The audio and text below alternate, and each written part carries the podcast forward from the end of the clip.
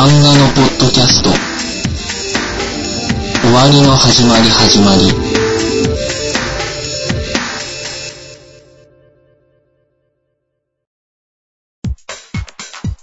2013年6月14日金曜日の収録になります。こんばんは、賞金首です。えーこのポッドキャストはゲーム、アニメ、漫画などをレビュー、雑談するサブカル系ポッドキャストです。えー今回は第4回目の配信になります。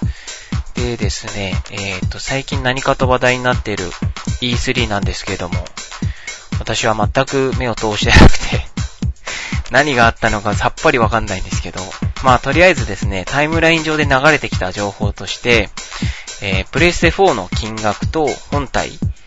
は見ましたけども、えっ、と、なんかあの、高層ビルみたいな外見なやつですね。黒い筆体のやつと、あと金額が日本円で4万円になるっていう風に聞きまして、あ、見まして、えっ、と、まあ4万円だったら、うん、買ってもいいかなと思いますね。うん、プレステ4は、僕にとっては一番楽しみにしているハードなので、はい。あの、ゲーム動画とか撮れるじゃないですか。撮れるんですよ。ゲーム動画を撮って、アップして、っていうのが、あの、あの本体のみですぐにできるみたいなんで、まあその機能を使ってちょっとこう、いろいろ遊びたいなっていう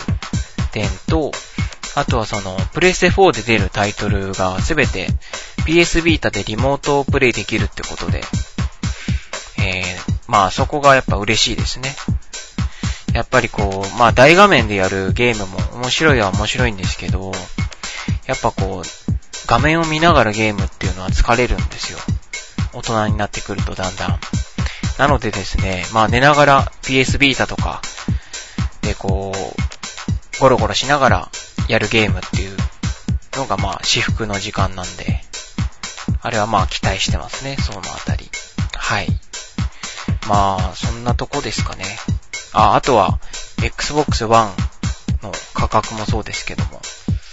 えっ、と、まあタイトルがいっぱい発表されてましたけど、あれで一番その魅力的だなと思ったのが、デッドライジング3ですね。はい。まあ、独占っていう風に書いてあったんで、プレステ4では出ないらしいんですけど、うん、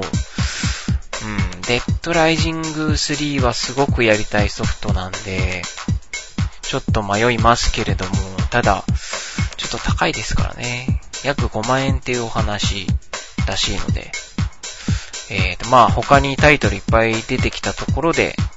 また検討しようかなってとこですかね。はい。まあ E3 の情報はここまでにして、今回その本編でお話しする内容なんですけれども、それはですね、ギャルゲーになります。ギャルゲーの、えーと、シュクレ、シュクレポータブル、あの PSP 版のゲームですね。はい。なんで今このタイミングでっていう感じなんですけども、まあその辺はご了承いただいて、はい。これはあの、もともとギガで出てた、エロゲーメーカーギガで出てた、シュクレっていうタイトルを、えー、移植ですかね。移植というかリメイクですね。あの、追加要素が入ってるので、リメイクになるんですけども、まあ割、割と最近ですかね、やったのは。うーん、ここ半年くらいかな？やってたんですけども、これは最近の、最近やったギャルゲーの中ではダントツ燃えられたので、あの、オールコンプもしましたし、これはですね、なかなかおすすめできる作品となってますんで、本編の方でですね、その魅力を語っていこうかなと思います。ゲーム、アニメ、漫画のポッドキャスト終わりの始まり始まりでは、シュクレポータブルをレビューしていこうかなと思うんですけれども、これはですね、まあ前座でお話しした通り、えー、エロゲーメーカーギガっていうところのリメイク作品になってます。まあリメイク要素としてですね、まあ新ヒロインが追加されてるんですけども、まあそこが大きいポイントですかね。はい。で、このシュクレはですね、えーベースとなる作品が他にありまして、えー、ショコラっていう作品ですね。これはあの、レストランもので、えっ、ー、と、ギガが出、ギガから出してる、えっ、ー、と、初のレストランものなのかなで、ショコラっていう作品があって、これも、あの、まあ、メイドさんがいっぱいいて、そこの女の子と、まあ、恋愛するみたいな感じの内容ですね。で、次に、パルフェっていう、これもですね、まあ、続編というわけじゃないんですけれども、まあ、これもレストランもので、えっ、ー、と、このパルフェの作中にですね、ちょいちょいショコラっていう名前が、あ、まあ、名前というか、まあ、結構出てきたりとかして、まあ、密接な関わりがあったりするんですけども、まあ、これが第2弾ですよね。で、今回紹介するシュクレっていうのは、まあ、第3弾に当たるのかなと思ってます。まあ、これもですね、まあ、レストランものになるので、レストランもので、まあ、メイドさんだったり、えー、他の、まあ、店員さんだったり、他の店員さんっていうか、まあ、他のお店の方、方っていうか、うん。と、まあ、恋愛したりとかするので、まあ、第3弾ですね。はい。では、まず、ストーリーからお話ししようかなと思うんですけども、えー、そうですね。まず、主人公の名前が、城島圭一って言うんですけども、この城島圭一くんはですね、コックなんですけども、ただ、えっ、ー、と、その勤め先のレストランがですね、潰れてしまうんですよ。で、路頭に迷っていて、まあ、まあ、路頭に迷うんですけども、で、この、城島圭一くんがですね、まあ、行きつけとしているお店が、リバーライトっていうお店なんですけども、その日もですね、まあ、いつもの通り、このお店に足を運ぶんですけども、いつもは、あの、店長が出迎えてくれるんですよ。ただその日はですね、店長の姿が見えずに、どうしたもんかと、どうなってんだと、いうことで、えっ、ー、と、まあ、思っていたらですね、えっ、ー、と、娘さんの、まあ、店長の娘さんなんですけど、天川千鶴って女の子。まあ、この子はですね、このリバーライトの看板娘なんですけども、この女の子からですね、えーと、うちのお父さんは亡くなってしまったという衝撃の事実を聞いてですね、で、だから今、私一人でお店を回してるんだって言い張るんですけども、まあどう見てもですね、まあ回っていない現状を目の当たりにして、まあこの城島圭一くんがですね、じゃあ俺が一肌脱いでやるよってことで、このお店で働くことになるんですけども、まあコックとしてですね、働くことになるっていうところから物語がスタートするんですけども、でですね、えっ、ー、と、じゃあ次にですね、えー、キャラクターを一人ずつ紹介していこうと思うんですけども、まずはですね、まあ先ほどちらっと出てきた、天川千鶴っていう女の子、えっ、ー、と、リバーライトの看板娘であり、店長の娘の女の子なんですけども、この女の子はですね、えっ、ー、と、まあ外見は、金髪？金髪で、ウェーブがかかっていて、えー、っと、白ニーソですね。はい。いいじゃないですか、白ニーソ。貴重な。で、えー、っと、まあ、店長ですね。実質その、リバーライトの、えー、っと、まあ、店長さんが亡くなってしまわれたので、今は、えっと、この女の子が、この女の子っていうか、天川千鶴が店長になるんですけども、この子はですね、えっと、まあ、このお店、リバーライトが大好きで、お父さんが亡くなった後も、まあ頑張って続けていきたいっていう風に、その思いでですね、えっ、ー、とまあ、お店回していく決心をするんですけど、ただ壊滅的にですね、料理が下手くそなんですよ。まあ、割とどこにでもありそうなテンプレートなんですけど。はい。で、まあこの一番最初ですね、主人公と会う時も、その、この料理を出されるんですね、主人公に。出されて、食べると、な、なんじゃこれは、みたいな感じで、こんなの店長の、の料理じゃないっ、つって、厨房見に行くと、この天川千鶴が料理していたっていうことなんですけど、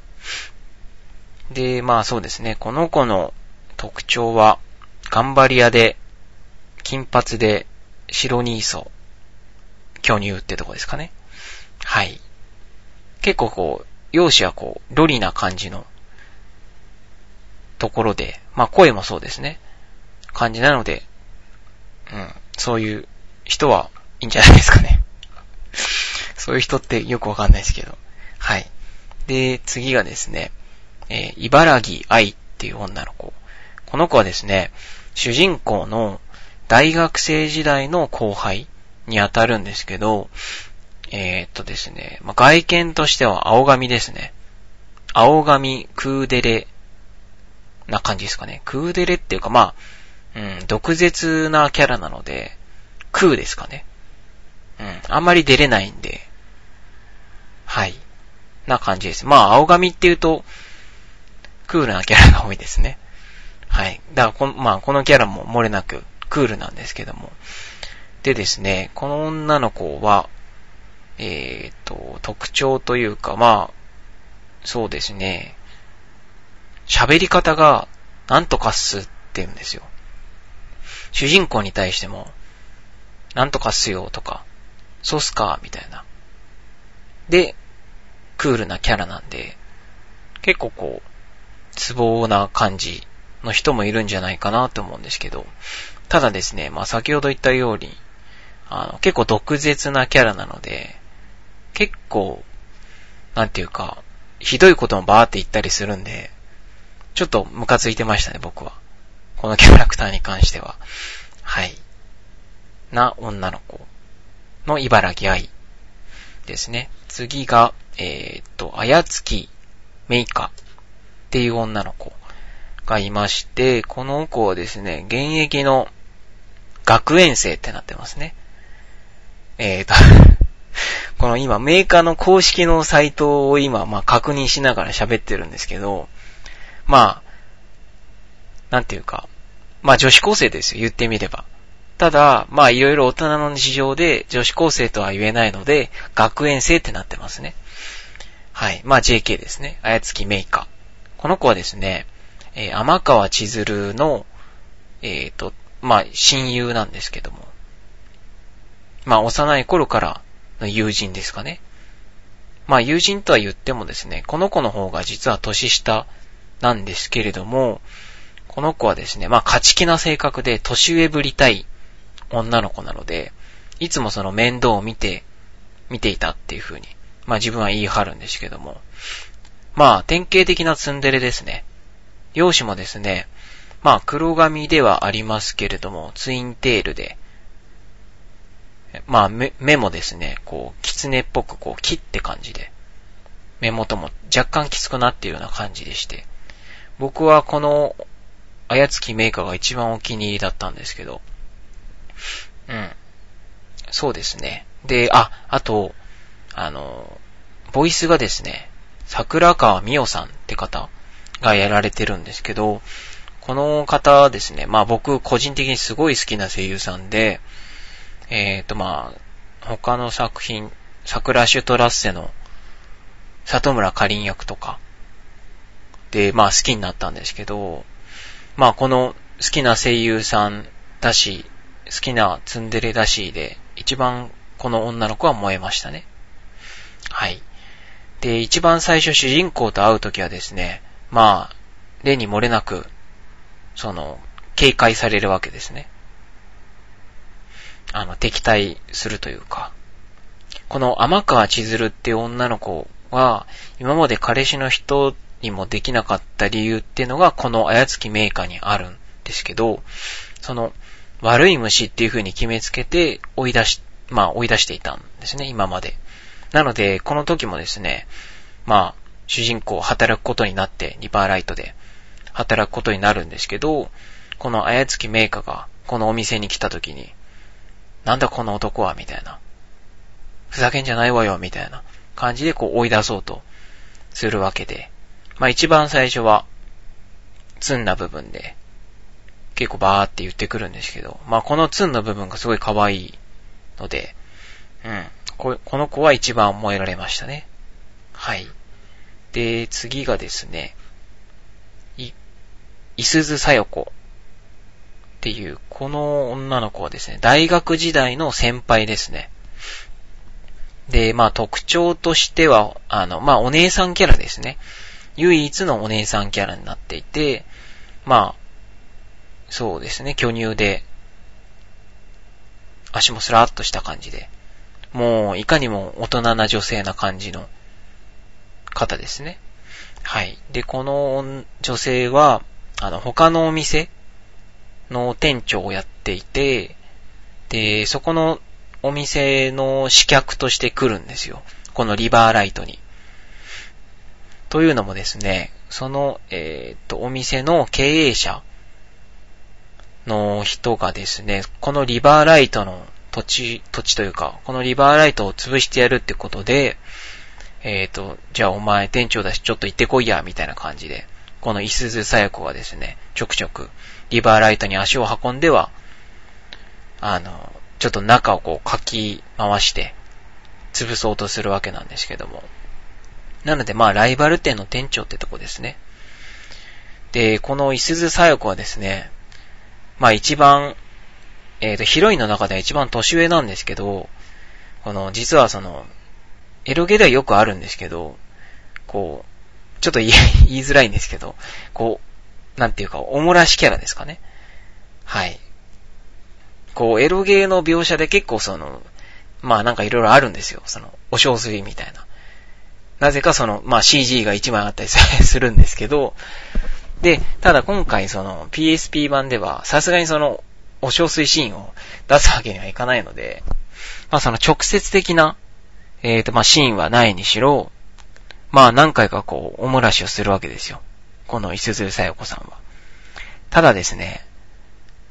この伊鈴さよこさんは先ほど言った通り、その、一番年齢が年上なんですよ。で、お姉さんキャラ、巨乳。でもおもらしキャラっていう。ここがですね、あの、まあ、さすが分かってんな、みたいな。とこで、妙なとこで感心しちゃったんですけど、まあ、それは置いといて。で、例えばですね、えー、っと、ある時、そのリバーライトで、まあ、お酒をガンガン飲んでる時に、まあ、お酒飲むと、やっぱり、この、なんていうか、まあ、循環が良くなって、すぐにこう、用を足したくなってくると思うんですけど、で、この、さよこさんもですね、ガンガンお酒飲んで、酔っ払いまくって、で、やばい、漏れるってなって、で、じゃあトイレ行ってこいやってなるんですけど、トイレ空いてない、あ、トイレ空いてないじゃないかな。なんか、間に合わないとかだったのかなとかで、まあその、リバーライトの、あの、オープンスペース、その外にこう、机と椅子並べて食べるスペースがあるんですよ。そこでですね、まあ誰もいな、まあ周りは誰もいない状態で、こう、ジョワーっとしてしまうんですよ。もう我慢できないっつって。で、まあ、で、なんか、まあすごく気にするわけですよ。もう主人公にも見られたし、もう生きてはいけないということで。で、そのリバーライトが確か、あの、2階かな ?2 階か3階かぐらいにあるんで、ビルの。で、飛び降りようとするんですよ。自殺してやるとか言って。まあそういうあたりもなんかこう、可愛いなって思うんですけど、残念系都市上の典型的なあの、いい例というか、な感じですかね。うん。で、まあ何回かあるので、まあ他にもですね、えっ、ー、とまあまた例に漏れなくお酒をガンガン飲んでいて、まあ上司の愚痴だったり何だったりを言いながら、カウンターにいる主人公に対して、まあ愚痴をこうバーって言ったりして、でまあガガンガン酔っ払うわけなんですけど、途中で寝てしまうんですよ。で、寝てから、その先輩起きてくださいよ、つって主人公が、あの、まあ、肩を揺すって起こそうとするんですけど、で、その時に、椅子の下に、こう、ポタポタ垂れ、垂れてるんですよ、なんか。ん？つって。で、主人公が、あ、なんか垂れてんな、みたいな。え、この人まさか、みたいな。二度目の、みたいな。二度目やっちゃったか、つって。そこで、おもらし来たとか言うんですよ、主人公が。もう自分のお店ですよ、リバーライト。モラシ来たじゃねえよってなるんですけど。うん。だからその、このキャラクターがですね、一番その、ハプニングが多いというか、なんか燃えるか燃えないかは別として、うん、なんか、開発陣に愛されてるキャラクターというか、なのかなって思いましたね、これは。うん。この、この先輩はおすすめですよ。うん。残念系年上っていうか、思いますね。で、次にですね、えー、っと、幼馴染の草壁美春っていう女の子。これはですね、えー、っと、まあ、先ほど、その主人公が、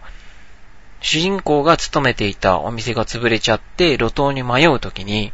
この草壁美春はですね、じゃあうちにおいでよ、つって。あの、職失って、その、生活できないでしょ、って言って。じゃあ、うち広いからうちにおいでってことで、居候させてもらうのがこの草壁美春のところなんですけど、この女の子はですね、えっ、ー、と、まあ、リバーライトとは無関係で、普通の OL ですね。はい、普通の OL で、まあ、特徴としてはですね、えっ、と、茶髪のウェーブがかかっていて、巨乳ですかね。で、ドジっ子な、まあ、ドジな感じの女の子なんで、まあ、割とその辺も結構テンプレートにはまってるような感じがありますね。ドジっ子は胸が大きいみたいな感じなんで。で、加えてその、喋り方もですね、まあこう、まあゆっくり、スローな感じで、ポワポワしてるような感じなので、うん。おすすめですね、普通に。うん。そうですね、この子のエピソードは何かあったかなあ、まあ、このヒロインのその恋愛対象として、まあ、いるんですけども、やっぱりずーっと幼馴染なんですよ。で、幼な、幼馴染なので、恋愛感情っていうのがない状態で居候をして、まあするんですけど、ただ、そうですね、いろいろとこう、生活していく上で、相手のその主人公の城島圭一くんをですね、異性として見てしまう瞬間っていうのが増えてきて、だんだん恋に落ちていくみたいな、うん、になるんですよ。なんか、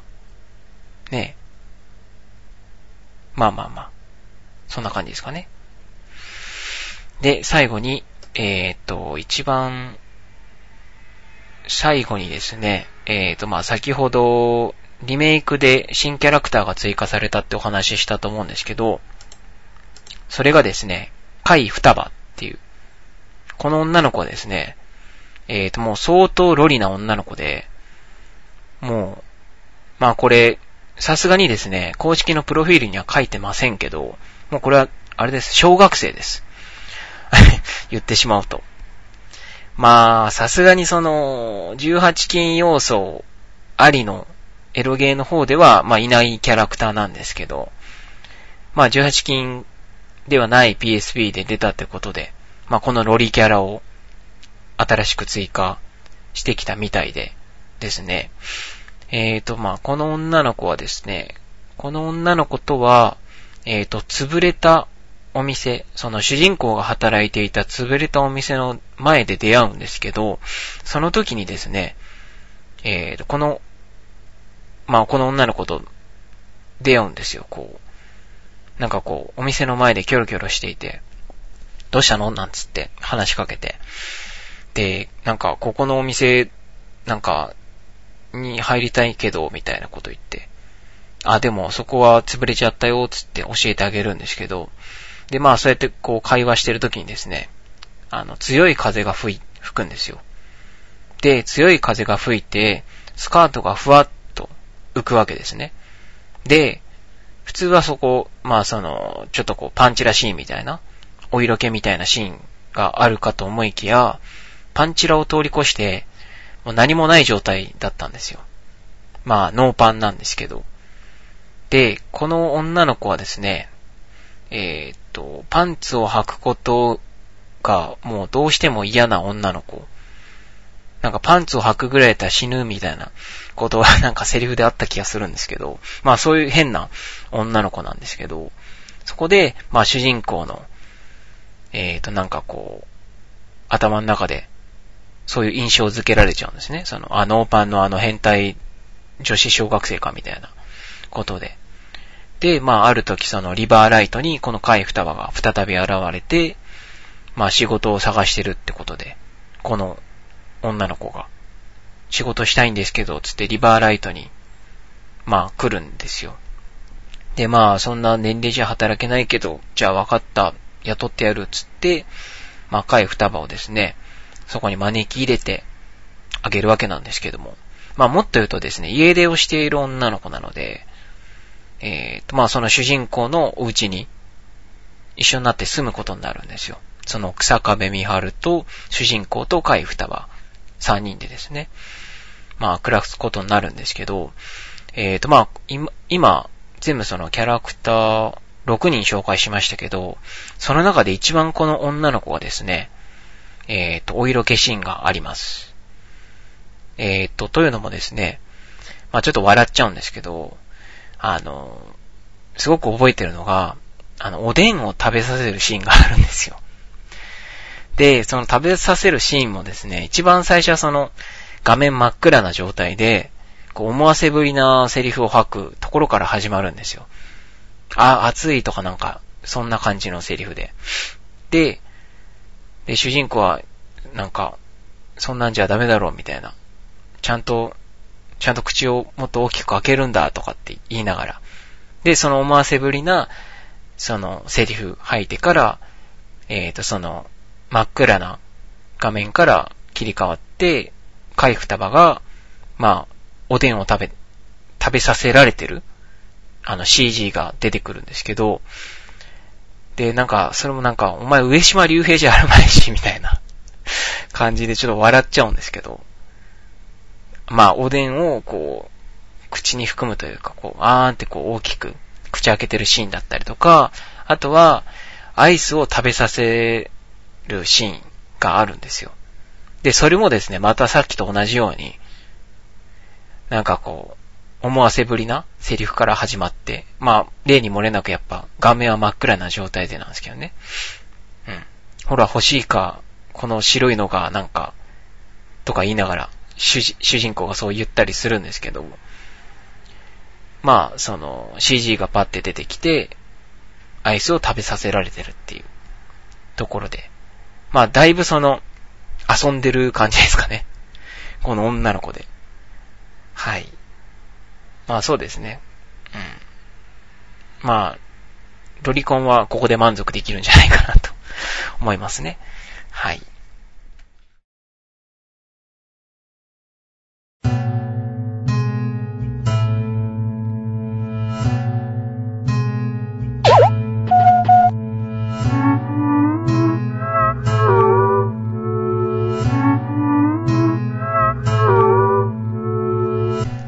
別れの時間です。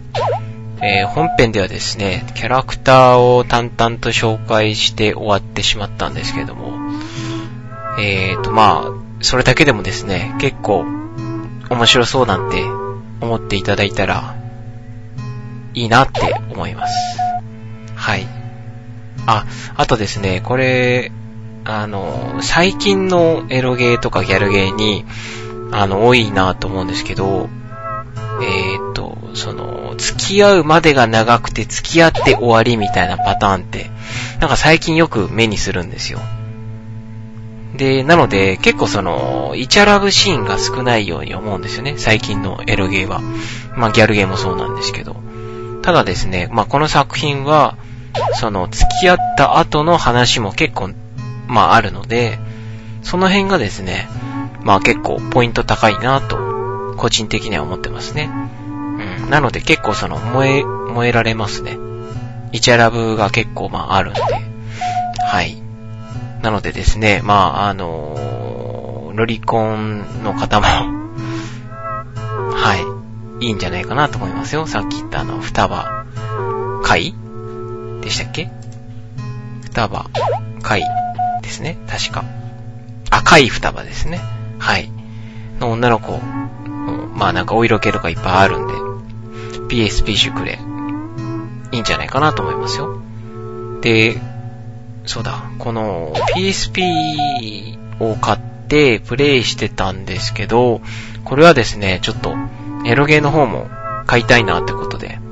まあ、お金に余裕ができたら、エロゲー版も買う予定ですね。はい。なので、結構気に入ってます。まあ今回はこんなエロゲー話で終わりますけれども、そうですね。まあまた一人で収録したんですけど、やっぱり誰かと喋りたいですね。なんか一人で喋ってると、なんかこう、切ないですね。うん、切ないし、悲しい、死にたくなるっていう感じなんで。はい。まあまあ、それは置いといて。まあ今後もですね、まあ、一人で頑張ってやっていきます。はい。じゃあ、こんなところで終わりにします。終わりの始まり始まりでは、お便りを募集しております。syoukin magmag 賞金マグマグアットマーク gmail.com こちらのメールアドレスまでお願いいたします。えー、それでは、小生失礼いたします。